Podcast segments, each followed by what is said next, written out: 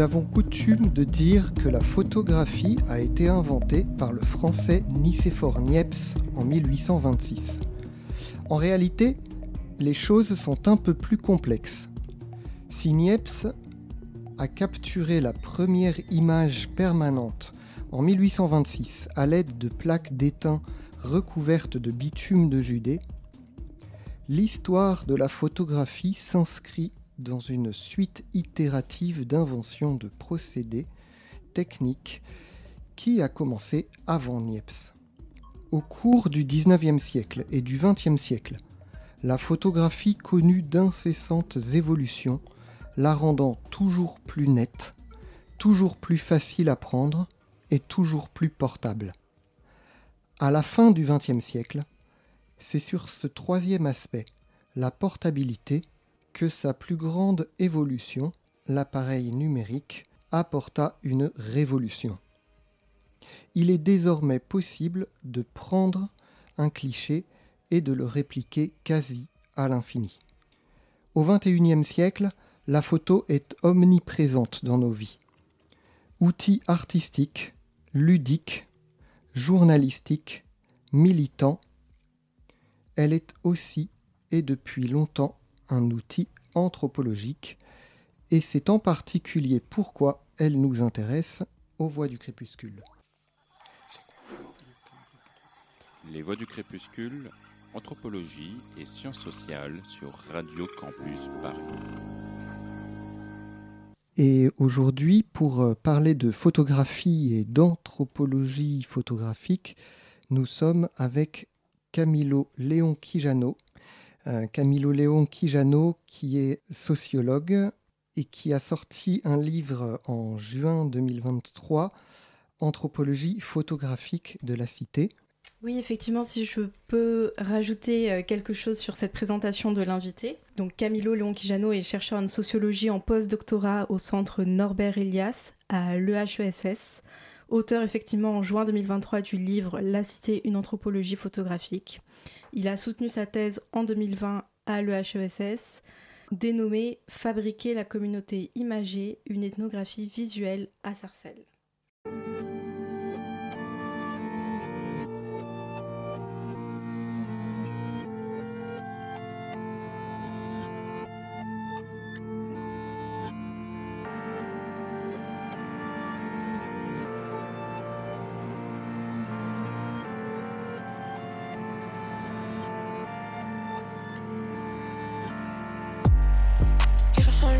Les années courtes, j'ai rien appris. Le soleil tape dans la persienne, on me fout des barreaux. Contre la montre, je fais la course, c'est le grand prix. Dévorer le monde avant qu'il m'engloutisse à la vie. Je fais juste qu'on m'enlace comme si je disparais dans 10 secondes. Je suis comme les autres, ceux qui me détestent, j'espère qu'ils se trompent. Mes solutions, leurs problèmes, je même pas d'où les larmes proviennent. À chaque fois que t'as les sourcils qui se froncent, mais les alliés fuient, tellement que j'ai le cœur en décembre. Le cendrier déborde, le temps prend les réveiller tes membres bien les défendre. Si je veux remonter la pente, il faudra d'abord que je la descende. J'écris des bails qui rendent malade et j'en fais des chansons. Je sais pas pourquoi, à la fin ça fait les plus jolies balades. Répandre du sel sur mes balafres. Et demain c'est mon cafard qui paiera la pension. Et j'en fais des chansons. Je sais pas pourquoi, à la fin ça fait les plus jolies balades. Tendu seul sur mes Et demain c'est mon cafard qui paiera la pension. T'inquiète pas pour moi, je pleure sur mes propres épaules. Je coule la tête en écoutant mes propres C'est beau, ça me fait sourire, ça les traumatise. C'est pas la mort, c'est juste dommage. Je des tableaux et ils schématisent. Dans les poches quand je descends bail à pied Vite comme le sac d'un une idée en tête, dévorer le monde. Tout me graille comme un chancre Et c'est froid qui me traverse, en vrai je l'aime bien. Moi je ressens un truc, la colère sans jamais d'adresse. C'est pareil pour la boule au ventre dis à ma mère que je l'aime, elle me répond-moi encore plus.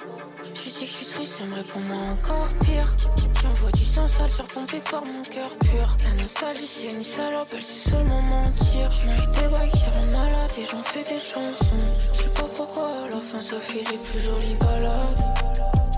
Répandu seul sur mes balafres. Demain, c'est mon cafard qui paiera la pension. Des chansons. Je sais pas pourquoi, à la fin ça fait les plus jolies balades. Répandu seul sur mes balafres. Demain, c'est mon cafard qui paiera la pension. et j'en fais des chansons.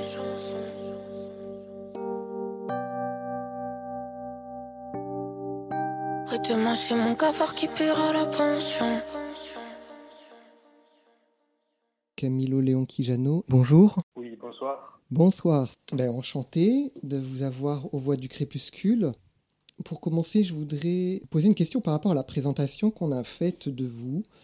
Vous avez intitulé votre livre euh, Une anthropologie de la cité. Sur votre présentation, c'est marqué sociologue. Quelle est, ben, quelle est votre formation euh, justement en anthropologie ou en sociologie? Et quelle est la place de la photographie dans votre formation? Bon, bonjour à toutes et à tous, merci pour euh, votre invitation. Et, euh, alors effectivement, moi je, je suis un, disons un, quelqu'un qui fait de la recherche transdisciplinaire. Euh, moi j'ai une formation très variée. J'ai une licence en sciences politiques, j'ai un master en études de genre, j'ai un autre master en études en sociologie de l'Amérique latine et j'ai un doctorat en sociologie dirigé par une anthropologue et une sociologue avec un jury euh, majoritairement anthropologique et, euh, euh, donc voilà une, formation qui, est, très variée, mais j'adopte la, je m'affiche comme anthropologue puisque ma démarche d'enquête et, aussi les espaces où j'ai publié sont principalement des espaces d'anthropologie et je me revendique beaucoup plus proche de cette discipline malgré, euh, malgré mes diplômes euh, euh, qui sont en sociologie majoritairement. disons du, type, du fait du type de, démarche d'enquête, des méthodes que, je, que j'emploie, je suis beaucoup plus proche de l'anthropologie, en particulier d'une partie de l'anthropologie qui s'appelle l'anthropologie visuelle, qu'est de la sociologie où cette partie-là de visuel est beaucoup moins développée. Alors, j'ai pu lire que euh, chez vous, le travail du photographe ne s'ajoute pas au travail de l'anthropologue, mais qu'il en est le cœur. Mhm. Euh, est-ce que vous avez une méthode particulière, euh, justement? Est-ce que toute votre anthropologie repose sur la photographie? Alors, il faut, pour comprendre en fait les usages de la photographie en anthropologie, dans le cadre d'une enquête ethnographique plus précisément, euh, il, faut, il faut voir un, petit peu comment, comment la photographie a été mobilisée dans le cadre de, de recherche ethnographique au cours de l'histoire. Euh, parce qu'il faut savoir que la photographie est née plus ou moins au même temps que l'anthropologie. Elle est née euh, quand la photographie est née, l'anthropologie plus ou moins est née au même temps, dans le 19e siècle. Et depuis euh, l'émergence des premières enquêtes, la photographie a été présente comme support de description, comme support d'illustration, euh, comme complément au carnet de terrain. Et pendant euh, des longues décennies, la photographie a servi comme, comme cet outil d'illustration qui permettait justement de compléter et d'approfondir des observations menées par, par l'ethnologue. Et euh, c'est au, tournant de ce qu'on appelle le tournant sensoriel et phénoménologique des années 90 qu'on assiste à un changement euh, plus, large qui touche pas seulement à la photographie, mais au film euh, notamment, qui s'intéresse aux questions plus sensorielles et qui commence à percevoir le, le, médium photographique, le médium filmique, comme des outils pour aller au-delà de cette caractéristique uniquement d'accompagnement à une enquête écrite, mais l'enquête visuelle pouvait faire elle-même partie et objet euh, d'un questionnement, euh, questionnement et d'une recherche sur ces objets.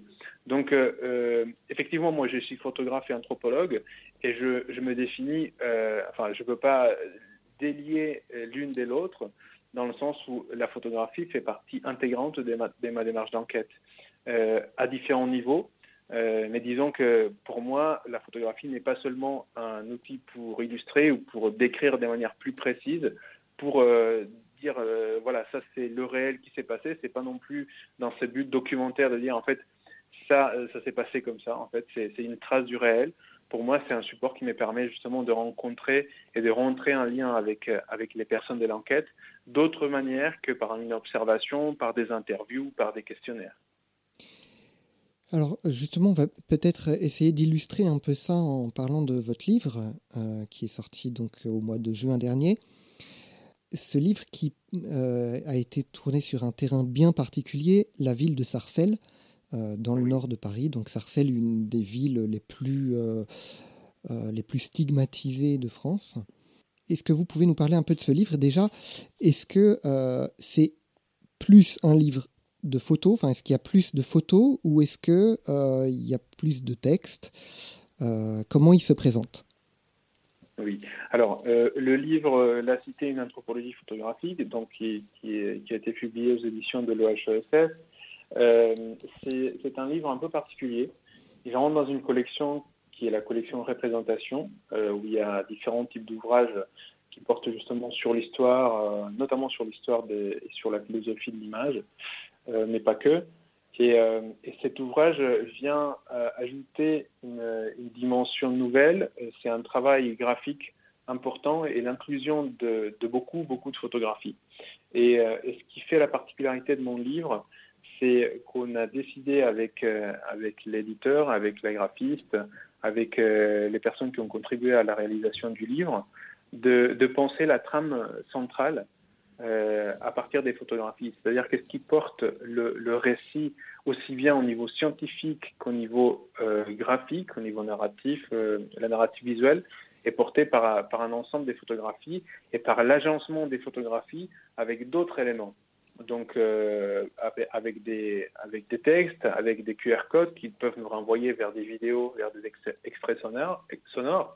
Et donc, mais on l'a pensé d'abord euh, dans, cette dimension visuelle qui nous permettait de, changer la manière dont on travaillait euh, pour, la, pour la réalisation des livres en sciences sociales, où souvent on pense d'abord à ce qui est à l'intérieur du contenu textuel et ensuite on fait la mise en, la mise en page. Euh, ici, on a procédé de manière très différente. On est parti d'un ensemble des photographies avec un, texte aussi important, mais, mais, mais qui, qui suit d'une certaine manière les photographies le, pas, ce ne sont pas les photographies qui suivent le texte, c'est le texte qui suit les photographies.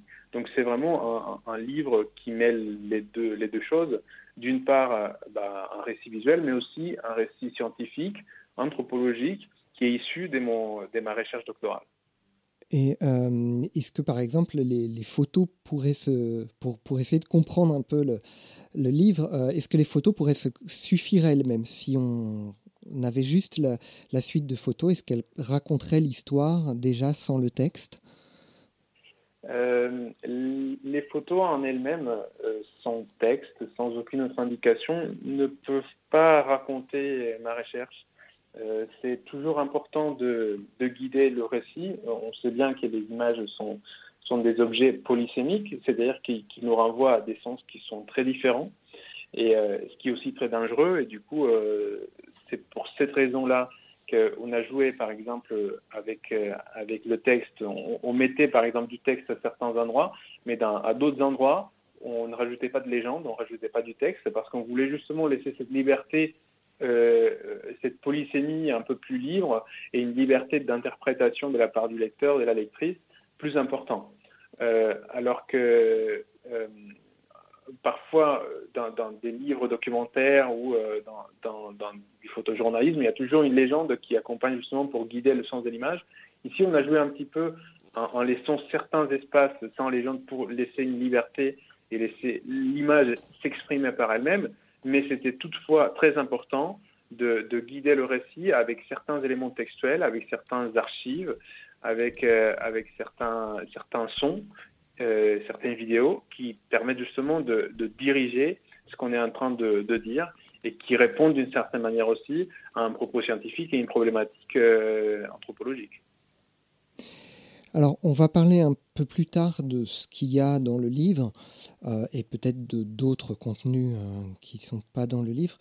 Mais je voudrais rester un petit peu sur la méthodologie. Vous parlez beaucoup de la méthodologie participative. Euh, donc l'anthropologie photographique participative. Qu'est-ce que c'est?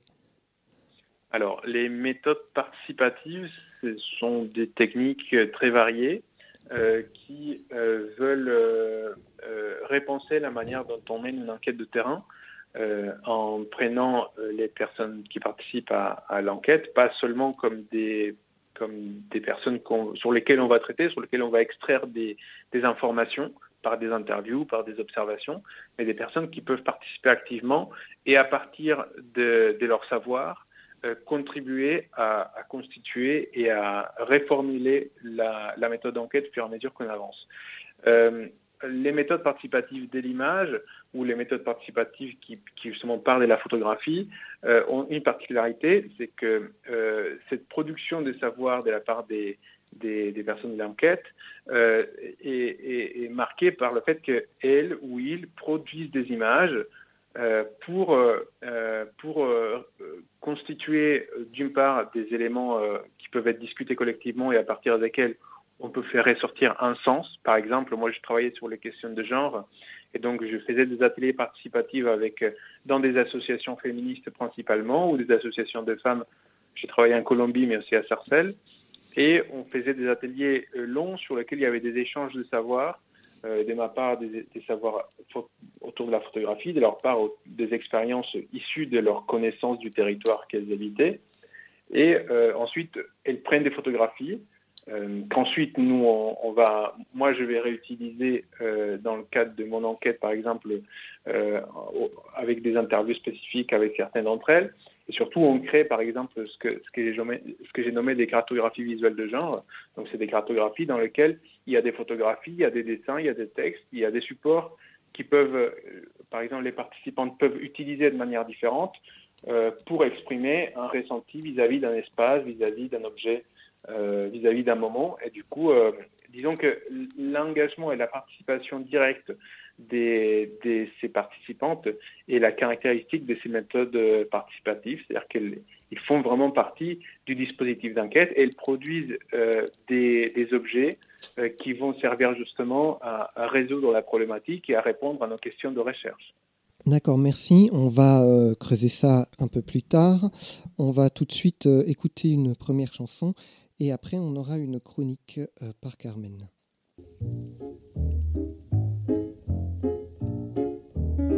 Si la photo est bonne, juste en deuxième colonne, y a le voyou du jour qui a une petite gueule d'amour.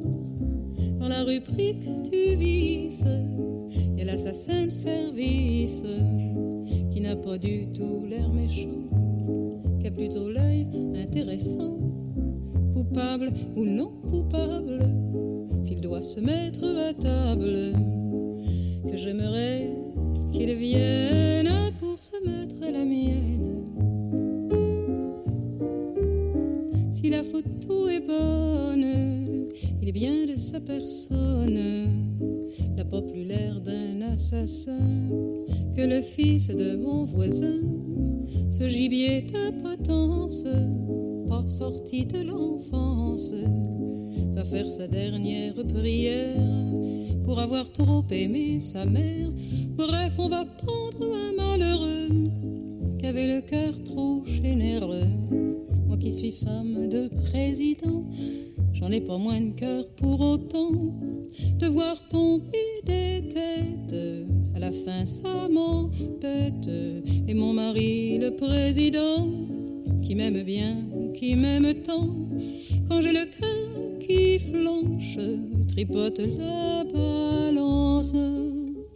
Si la photo est qu'on m'amène ce jeune homme, ce fils de rien, ce tout est pire. Cette crapule au tout sourire, ce grand gars au cœur tendre, qu'on n'a pas su comprendre. Je sens que je vais le conduire sur le chemin du repentir pour l'avenir de la France contre la délinquance. C'est bon, je fais le premier geste, que la justice fasse le reste, surtout qu'il soit fidèle, surtout je vous rappelle, à l'image de son portrait, qu'il se ressemble trait pour trait. C'est mon ultime condition pour lui accorder mon pardon, qu'on m'amène ce jeune homme. Si la photo est bonne, si la photo est bonne, si la photo est bonne.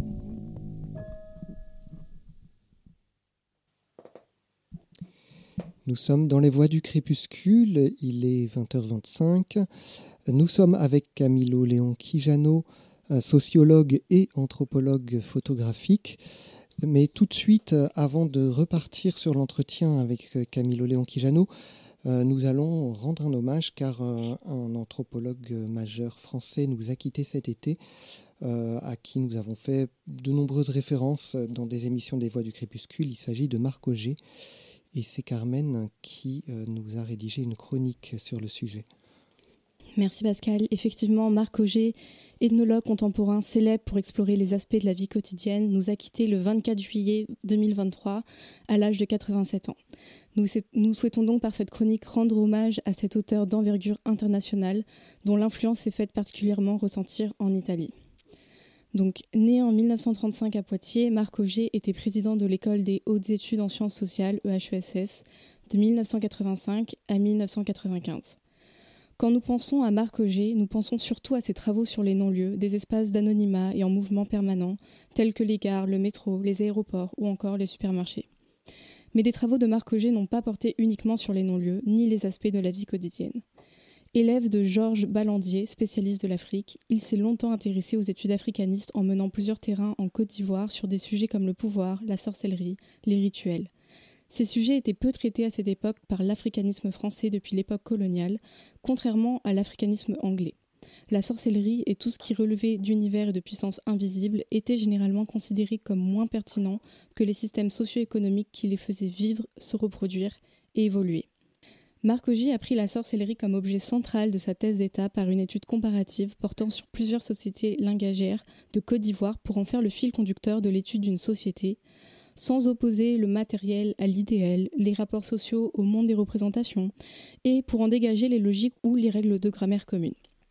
Marc Auger s'inspire ainsi du courant de pensée structuraliste de Lévi-Strauss et le modèle linguistique issu de Ferdinand de Saussure avec ses paradigmes, tout en attachant une attention au mouvement et à l'infrastructure et la superstructure, deux notions héritées du marxisme.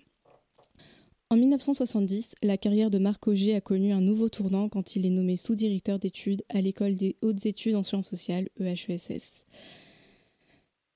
Donc, euh, il soutient sa thèse de doctorat d'État intitulée dans son édition finale Théorie des pouvoirs et idéologie. Dans le jury, en plus de Georges Ballandier qui en était le directeur, il y avait entre autres Jean Rouche et Georges Devereux.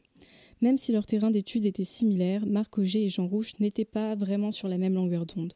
Jean Rouge n'appréciait pas beaucoup euh, sa démystification de la magie africaine, entre guillemets. Sur bien des points, Marc Auger a pris ses distances aussi avec le fonctionnalisme qui voyait dans la religion, la magie, la sorcellerie, le reflet d'une structure sociale donnée. Dans sa thèse, Marc Auger affirme l'idée que l'organisation et la représentation sont toujours des données ensemble, car une organisation n'existe pas avant d'être représentée. Marc Auger considérait ces concepts produits dans le cadre de son ethnologie de société lignagère de Côte d'Ivoire transposables à nos propres mondes sociaux. Parmi ces concepts, on retrouve celui d'idéologique qu'il définit comme euh, une syntaxe du discours théorique de la société sur elle-même. Marc Auger, en plus de prendre appui sur le modèle linguistique, s'est ancré dans l'espace et dans les lieux, c'est-à-dire là où les hommes et sociétés évoluent d'une manière beaucoup plus concrète et tangible que dans la succession évanescente des temps.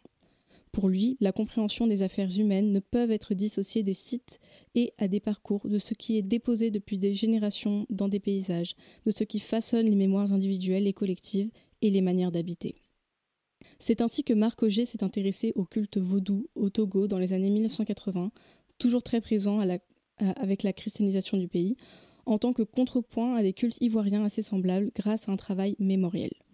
Il a appliqué ce même décryptage ethnologique en Afrique, puis à Paris dans les années 80, en publiant des travaux sur le jardin du Luxembourg, le métro parisien, les gares de chemin de fer. La différence est qu'il se prendra lui-même comme informateur privilégié. Il définit alors les non-lieux, tels que les supermarchés, les autoroutes, les chaînes d'hôtels ou les aéroports internationaux, comme caractéristiques d'un mouvement de contemporanéité inédit qui constitue la planète entière en un monde de référence commune. Mais ce sont également des lieux que l'on n'habite pas, dans lequel l'individu demeure anonyme et solitaire, des lieux produits par la surmodernité, autre concept développé par Marc Auger.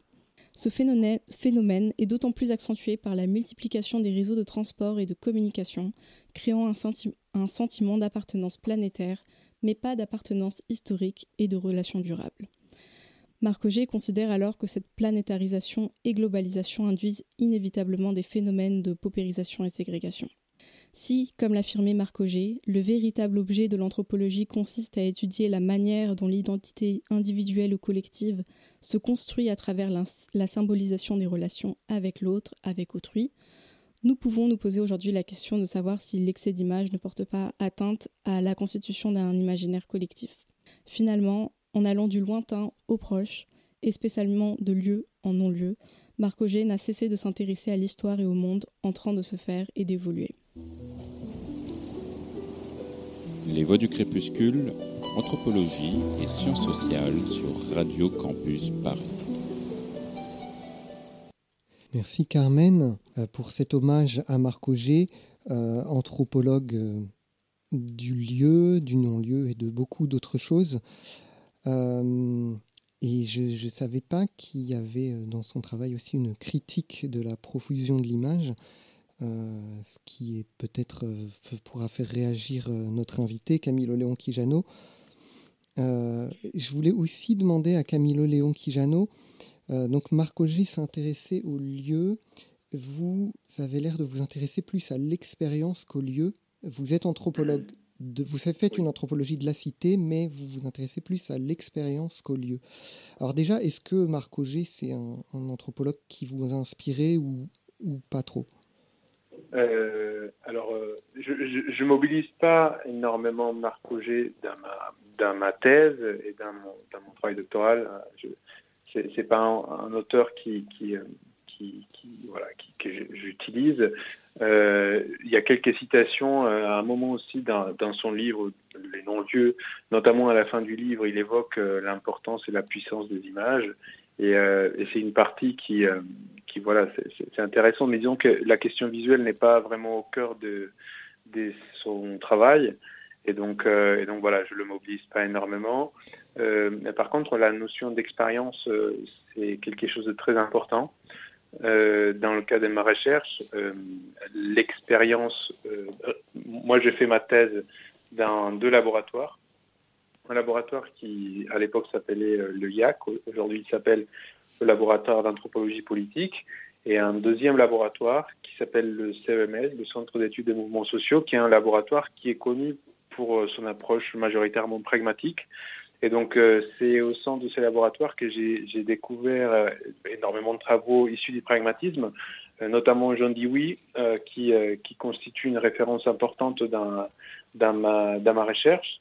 Et donc, pourquoi je m'intéresse à l'expérience? Je m'intéresse pas vraiment aux représentations ni directement à, cette expérience spatiale, mais plutôt à l'expérience qui font les habitantes et les habitants de l'espace qui est, qui, et ils habitent, et euh, aussi l'expérience que, que, ces citadins font de, euh, des représentations visuelles sur leur lieu de vie.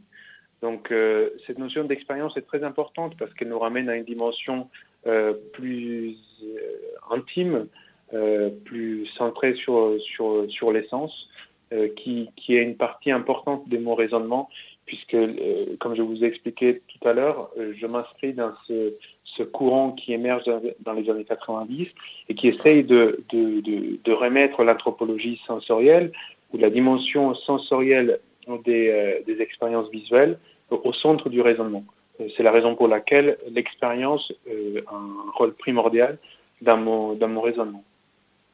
Est-ce que quand vous parlez de mode d'habiter, ça renvoie aussi à la notion de... de pardon, excusez-moi. Est-ce que quand vous parlez d'expérience sensorielle, ça renvoie à la notion de mode d'habiter également? Donc la façon de pratiquer euh. l'espace, euh, les territoires Oui, oui, oui. En, partie. Euh, c'est effectivement les, les modes d'habiter, mais pas seulement. C'est aussi les modes de, de, de percevoir l'image de ces lieux, de ces espaces, et donc il y a une dimension euh, très pragmatique de comment euh, ces personnes euh, se voient. Donc c'est aussi une, partie importante de, de ma recherche, c'est comprendre quelles sont les, ces, formes de perception de leur environnement, de leur propre image qui est renvoyée dans différents médiums, y compris le médium photographique que je développe au cours de mon enquête. Et donc, ces modalités font partie d'un raisonnement plus large qui porte sur l'expérience sensible et sensorielle. Donc il y a deux dimensions. D'une part, la dimension sensible et une autre part qui essaye de faire le lien entre différents sens, la vue, euh, l'audition, euh, le tact, l'odorat, qui est aussi présent dans, ma recherche. D'accord, merci. Donc vous l'avez un petit peu cité euh, antérieurement. Donc pour cela, vous vous approchez donc les individus à travers des ateliers participatifs. Est-ce qu'il y a aussi d'autres manières de d'étudier tous ces aspects sensibles, sensoriels? Comment ça se passe concrètement? Oui, alors concrètement, je, vais vous donner deux, exemples qui sont importants. Euh, un, premier, un premier qui porte sur euh, une méthode qui sont les balades urbaines. Euh, donc les balades, c'est pas moi qui ai inventé cette méthode, c'est déambulation urbaine. Je, je, réfère ici par exemple à toute, toute l'approche des ambiances qui a développé depuis, depuis des années. cette approche qui consiste justement à se balader dans un quartier avec euh, une habitante, un habitant, et, euh, fait ressortir des, des, expériences euh, sensorielles et sensibles de, de, ce parcours, des espaces que elle ou il connaît, fréquente. Et donc ces, ces, ces, balades, moi je faisais ces balades, ou bien en faisant des photos moi-même, donc je faisais des photos au cours des balades urbaines avec les citadins, ou bien je, je, elle ou il faisait des balades et ils avaient des appareils photos avec lesquels ils faisaient des photographies. Et ensuite on regardait les photographies ensemble et on discutait autour de ces photographies, de leurs expériences impartant de, ce, de cet outil visuel. Et c'était important ce dialogue avec, avec l'image, puisque l'image, moi je questionnais aussi, du coup, c'est la dimension iconique et plastique de ce qui était dans l'image. Pourquoi ils veulent se montrer comme ça? Pourquoi ils veulent euh, se voir de cette manière-là? Et ça, c'est très important pour comprendre une écologie des images plus large. Ça, c'était le premier exemple. Je ne sais pas si j'ai le temps pour un deuxième exemple, pour la, deuxième méthode. Euh, la deuxième méthode, c'est à partir de mes photographies, Bon, je, faisais par exemple un suivi important d'une euh, personne, Marise, qui, qui est devenue l'une des personnes très les plus importantes de, de ma recherche doctorale. C'était était une femme de 84 ans avec qui j'ai vécu pendant un an et demi euh, dans sa tour euh, chez elle suite au décès de son mari. Et donc je m'intéressais vraiment à cette période de transition à cette, et à ces récits de vie d'une personne âgée, blanche, qui vit au milieu de la cité. Et donc, à des moments, il y avait des moments très, très sensibles, très sensoriels, très intimes, qu'elle ne pouvait pas me montrer autrement que par la mise en scène. Et donc, on faisait des mises en scène et des photographies mises en scène qu'ensuite on discutait ensemble pour comprendre quels étaient ces sentiments euh, intimes, douloureux parfois, qu'elle voulait faire ressortir à partir de ses créations photographiques. Donc, la, photographie n'est pas justement à ce moment-là une sorte de... Moi, je ne fais pas euh, des photographies à la Cartier-Bresson en cherchant le moment décisif.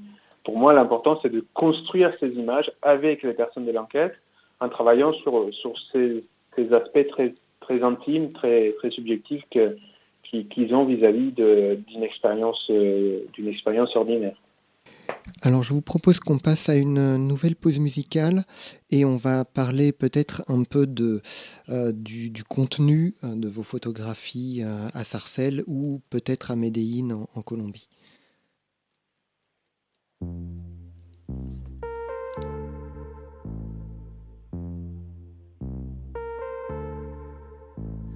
Je suis incapable de faire un choix. Ils sont tous bien, tous un peu faits pour. Non, choisir qu'un serait un gâchis. Je les veux tous sympas dans mon lit. Je suis amoureuse de tous les garçons et moi je, je les trouve tous bien à leur façon. Je suis amoureuse de tous les garçons je les trouve tous bien à leur façon.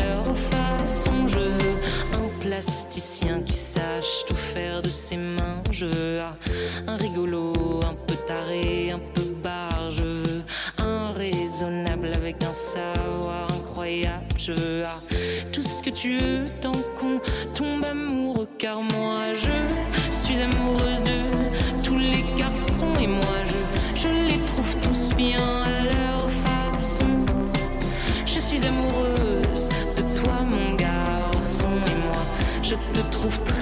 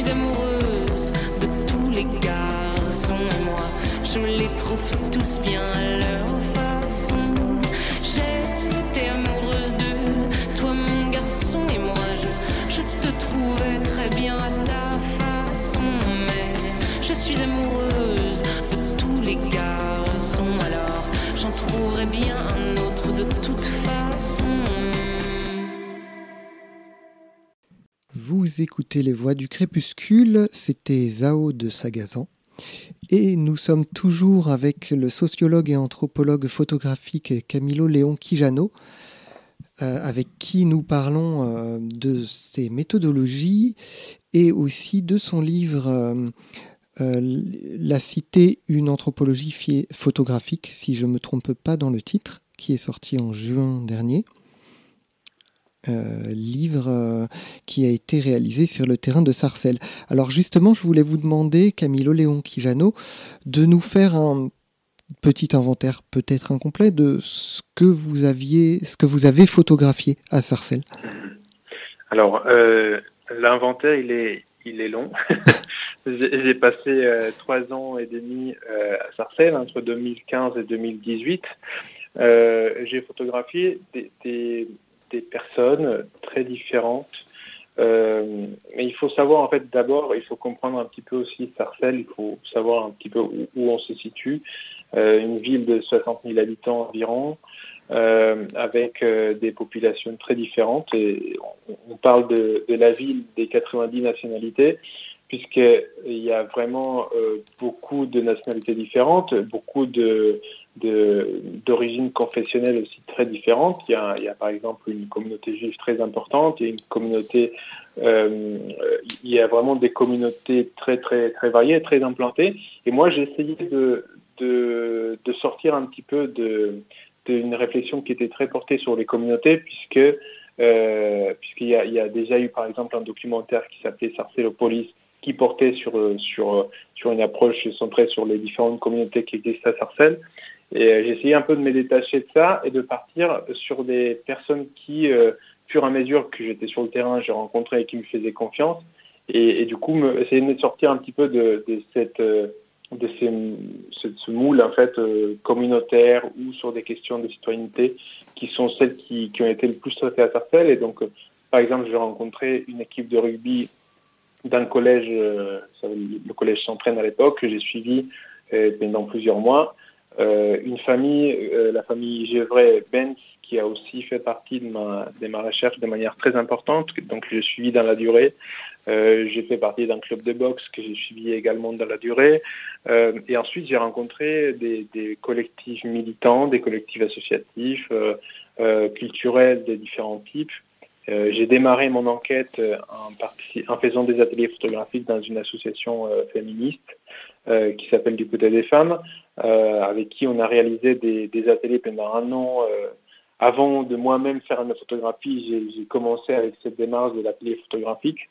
Euh, donc c'était les participantes qui faisaient des photographies euh, de la ville. Donc euh, voilà, il y, a eu des, personnes très variées, très différentes euh, qui ont participé à cette enquête. Et, euh, et, voilà, mais disons que j'ai rencontré énormément de personnes, mais euh, j'ai suivi vraiment des, manières plus poussées, plus spécifiques, euh, des, groupes, des, personnes qui, qui m'ont ouvert leur porte et, et avec qui j'ai pu vraiment passer énormément de temps.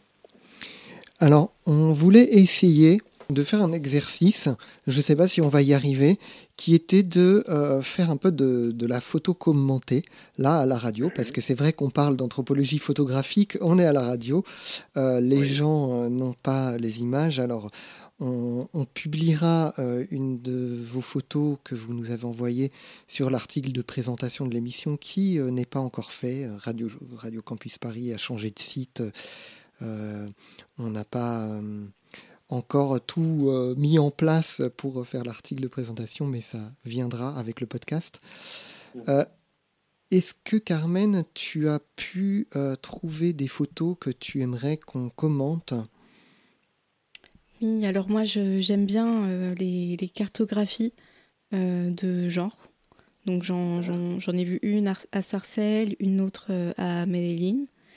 Mm-hmm. Et, et oui, enfin je trouve ça enfin super euh, intéressant et enfin bon c'est vrai qu'on a déjà beaucoup parlé de la démarche qui me fait penser à des démarches qu'on peut trouver aussi dans les diagnostics un peu urbains donc à des fins un peu à, des fins euh, enfin disons pratiques euh, pragmatiques pour la réhabilitation de quartiers ou, mhm. ou d'autres projets urbains.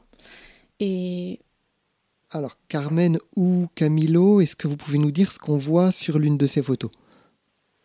Alors, euh, alors, pour les cartographies, euh, je vais euh, me référer à une cartographie qu'on a publiée dans le livre et, qui, présente six photographies avec des dessins, avec certains dessins, avec certains mots.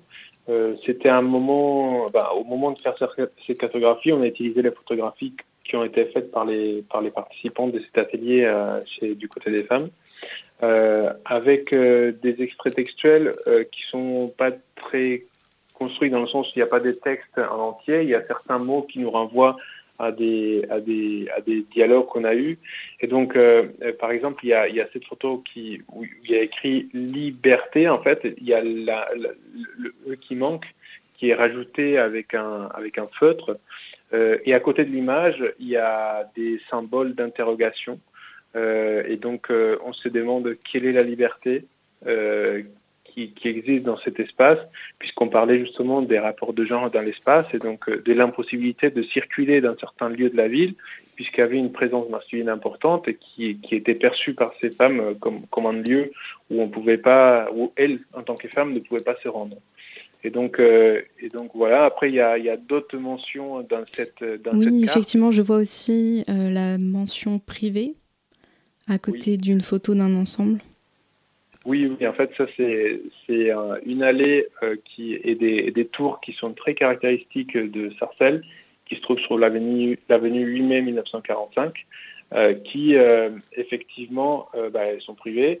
Et donc, il y avait une question de... de... En fait, c'est aussi un lieu qui est très délaissé.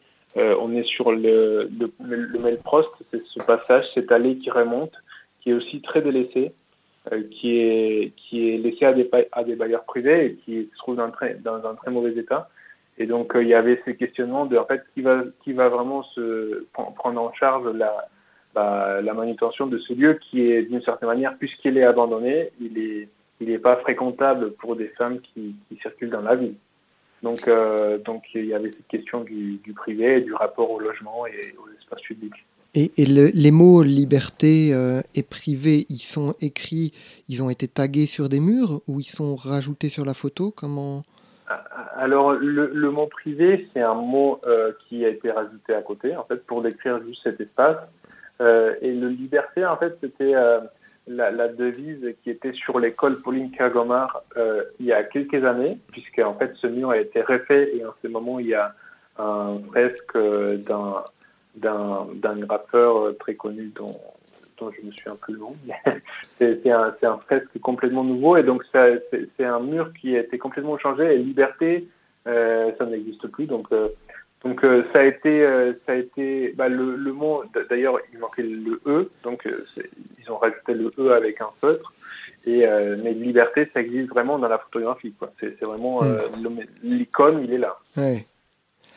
Et alors, effectivement, aujourd'hui, une, quelque chose qui ressort assez souvent, c'est l'inégalité de genre dans l'espace public, c'est-à-dire que les, les hommes peuvent occuper l'espace public un peu comme ils le souhaitent, les femmes ne le peuvent pas. Euh, et donc ça, euh, donc là vous nous en avez parlé un peu, c'est quelque chose que vous essayez de mettre en évidence dans vos photos. Euh, est-ce que vous avez d'autres exemples justement de photos qui mettent ça en évidence? Alors, en fait, ma recherche part vraiment d'un questionnement sur le genre urbain. Donc, c'est une forme d'inégalité dans l'espace privé et public, dans la ville de manière plus générale.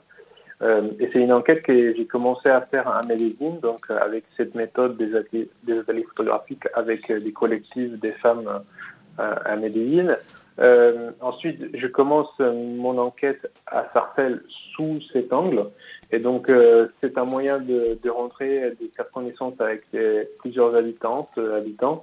Et, ensuite, bon, en, réalité, la question de, genre est toujours centrale dans ma, dans ma réflexion, mais euh, le genre urbain, euh, disons que c'est pas le cœur de, de ce travail. Donc euh, je le mentionne et c'est partie voilà, intégrante de cette première entrée sur le terrain, mais il ne constitue qu'une partie du deuxième chapitre. C'est pas vraiment le genre urbain, c'est pas l'argument central du livre. C'est quelque chose que vous avez plus étudié à Medellin Oui, à Medellin, tout à fait, ouais. Et, euh, et justement, est-ce que vous pouvez nous en, nous en donner un, exemple? Alors, à Medellin, on a travaillé avec des collectifs des femmes euh, des trois différentes communes. Donc, communes, c'est des sortes d'arrondissements euh, de, de, de, Medellin.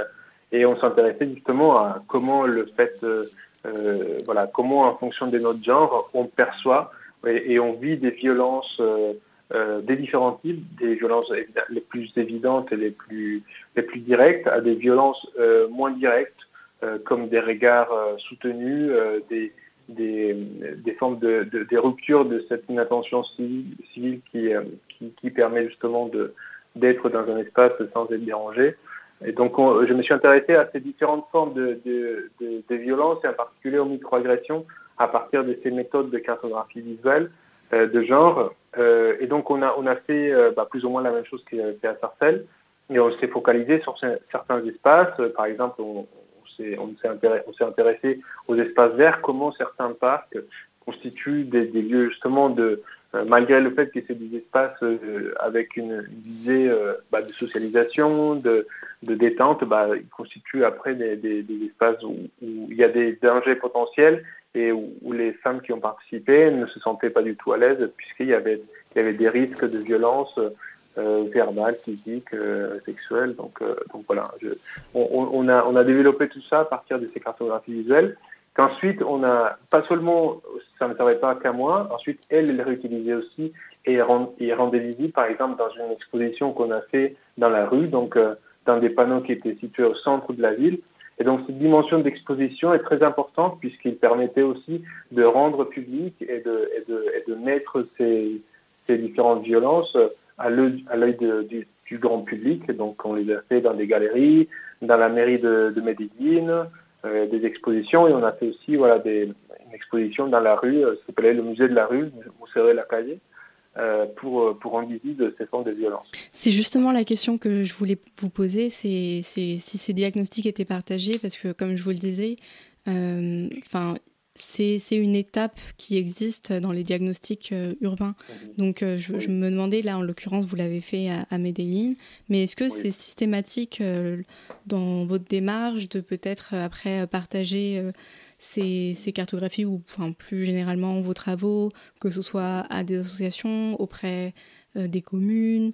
Est-ce qu'il y a cette visée un petit peu euh, politique aussi de, de, de euh. transmettre ces, ces, voix, de transmettre ce, que vous voyez justement au quotidien?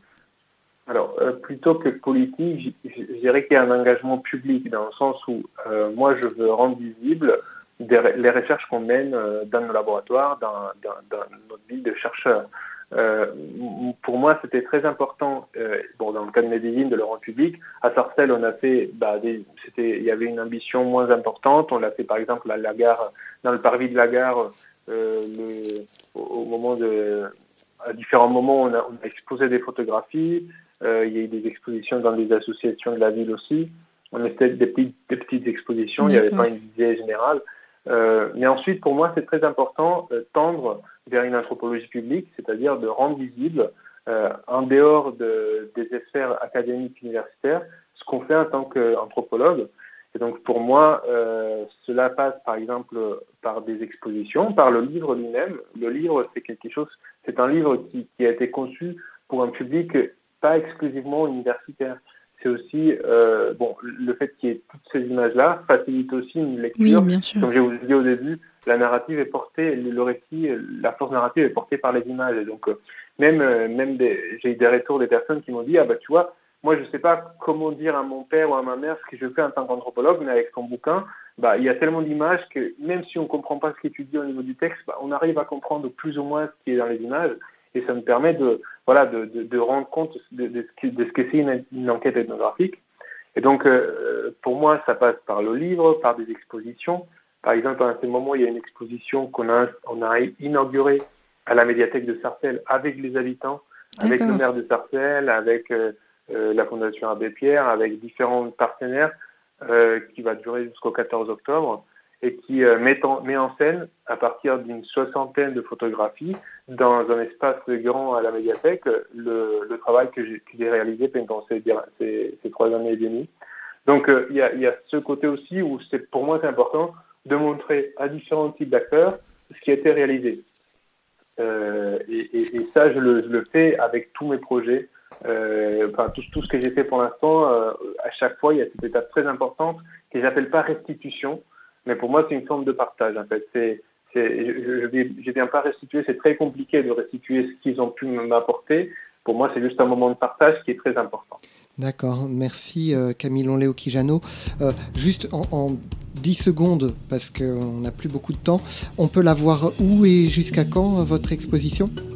Oui, à la médiathèque de Sarcelles euh, jusqu'au 14 octobre. Et voilà, c'est ouvert de lundi à samedi. Mm, très bien, ben merci.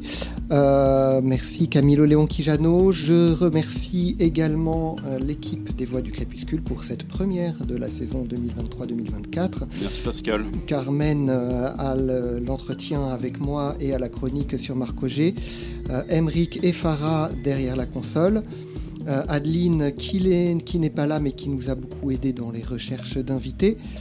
Et puis un petit remerciement spécial euh, à ChatGPT qui m'a un peu aidé à écrire mon édito. Vous êtes sur Radio Campus Paris, il est bientôt 21h et après les voix du crépuscule, ça sera l'heure de MapMonde.